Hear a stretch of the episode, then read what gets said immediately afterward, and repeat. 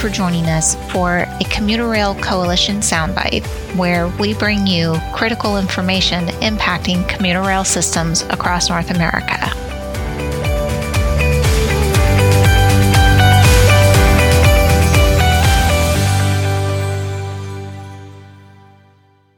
John Cline, welcome to our first edition of CRC Soundbites. Thanks for joining me for this conversation on continuing resolutions, appropriations, and the IIJA. Back in the fall, President Biden signed the bipartisan infrastructure bill, which includes significant increases in the formula and discretionary funding of transit systems.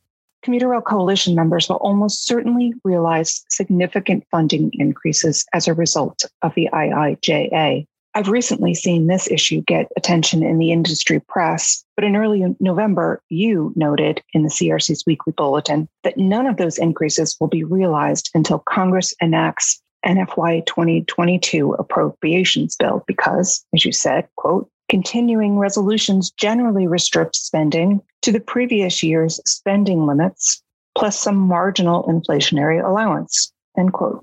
At that time, we were operating under a continuing resolution set to expire December 3rd. And that's the structure of the CR we are operating under currently, which is now due to expire on February 18th.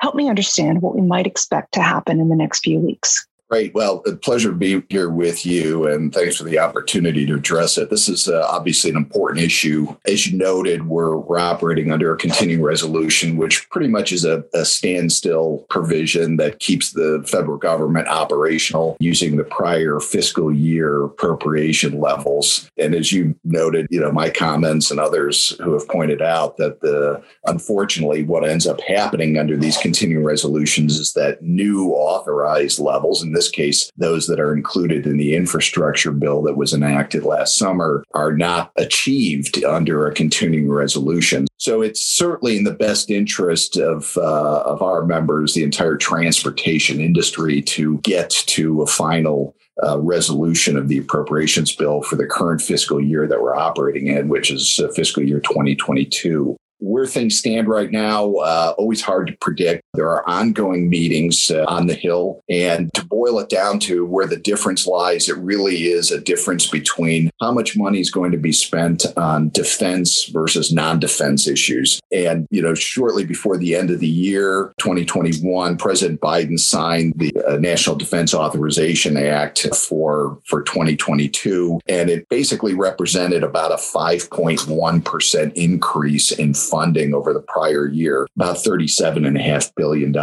But the House bills that the House appropriations bills that had passed earlier in the session reflect about a $110 billion increase, a 17% increase in spending. And so Republicans have been objecting to that. In, in past years, when Republicans were in control, the Democrats had objected when defense spending exceeded what was being provided for non defense spending. And they often settled on an agreement to increase amounts equally in both categories. Getting there this time is hard to do because there's a big difference between what is being proposed for non-defense and you know any any additional spending of course just goes right into the deficit of course, Republicans are opposed to that. There are also a lot of progressive Democrats in the House who are opposed to any more defense spending. And frankly, they don't like the 5% increase. So uh, even in uh, Speaker Pelosi's own caucus, if she were to cut a deal, let's cut the ba- baby in half, we'll come up with a number where we're equally increasing spending for defense and non defense. I think she'd have problems in her own caucus getting that through.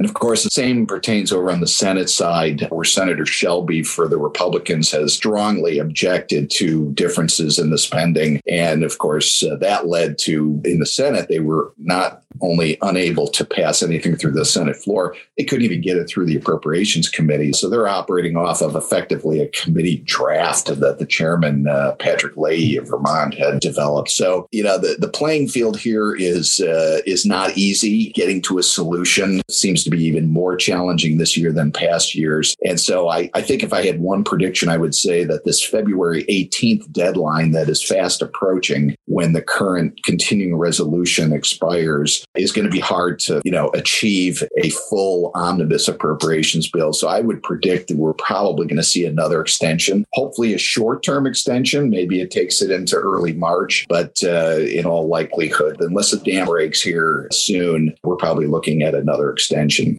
Okay. Well, what can or should the CRC members be doing to impact this process?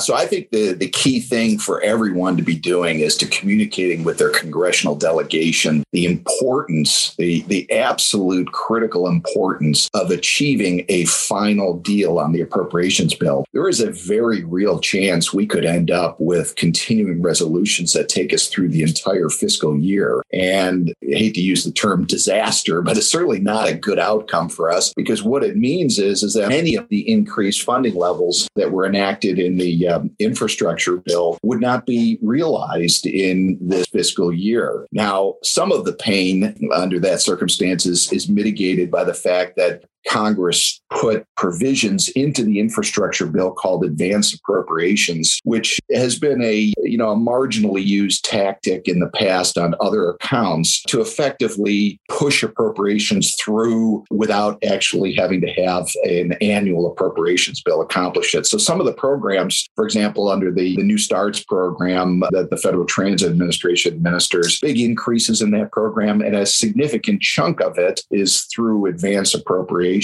So you would see some increased funding there. And same thing goes for the federal state partnership for intercity passenger rail grants. Again, a fairly sizable chunk goes out by advance appropriation. So it's not a complete loss in the sense that we wouldn't see any of the benefits of the infrastructure bill, but there are a whole host of other programs that do not benefit from advance appropriations. And so as a result, the transit industry in general, and particularly commuter rail, really can make a, a, compelling argument that they're not going to see the true benefits of this infrastructure bill realized. All right. Well, we've got our work cut out for us as usual. Thanks again for making time for us today, John. I appreciate it. And we'll see you again soon. Great. Thanks. Pleasure being with you.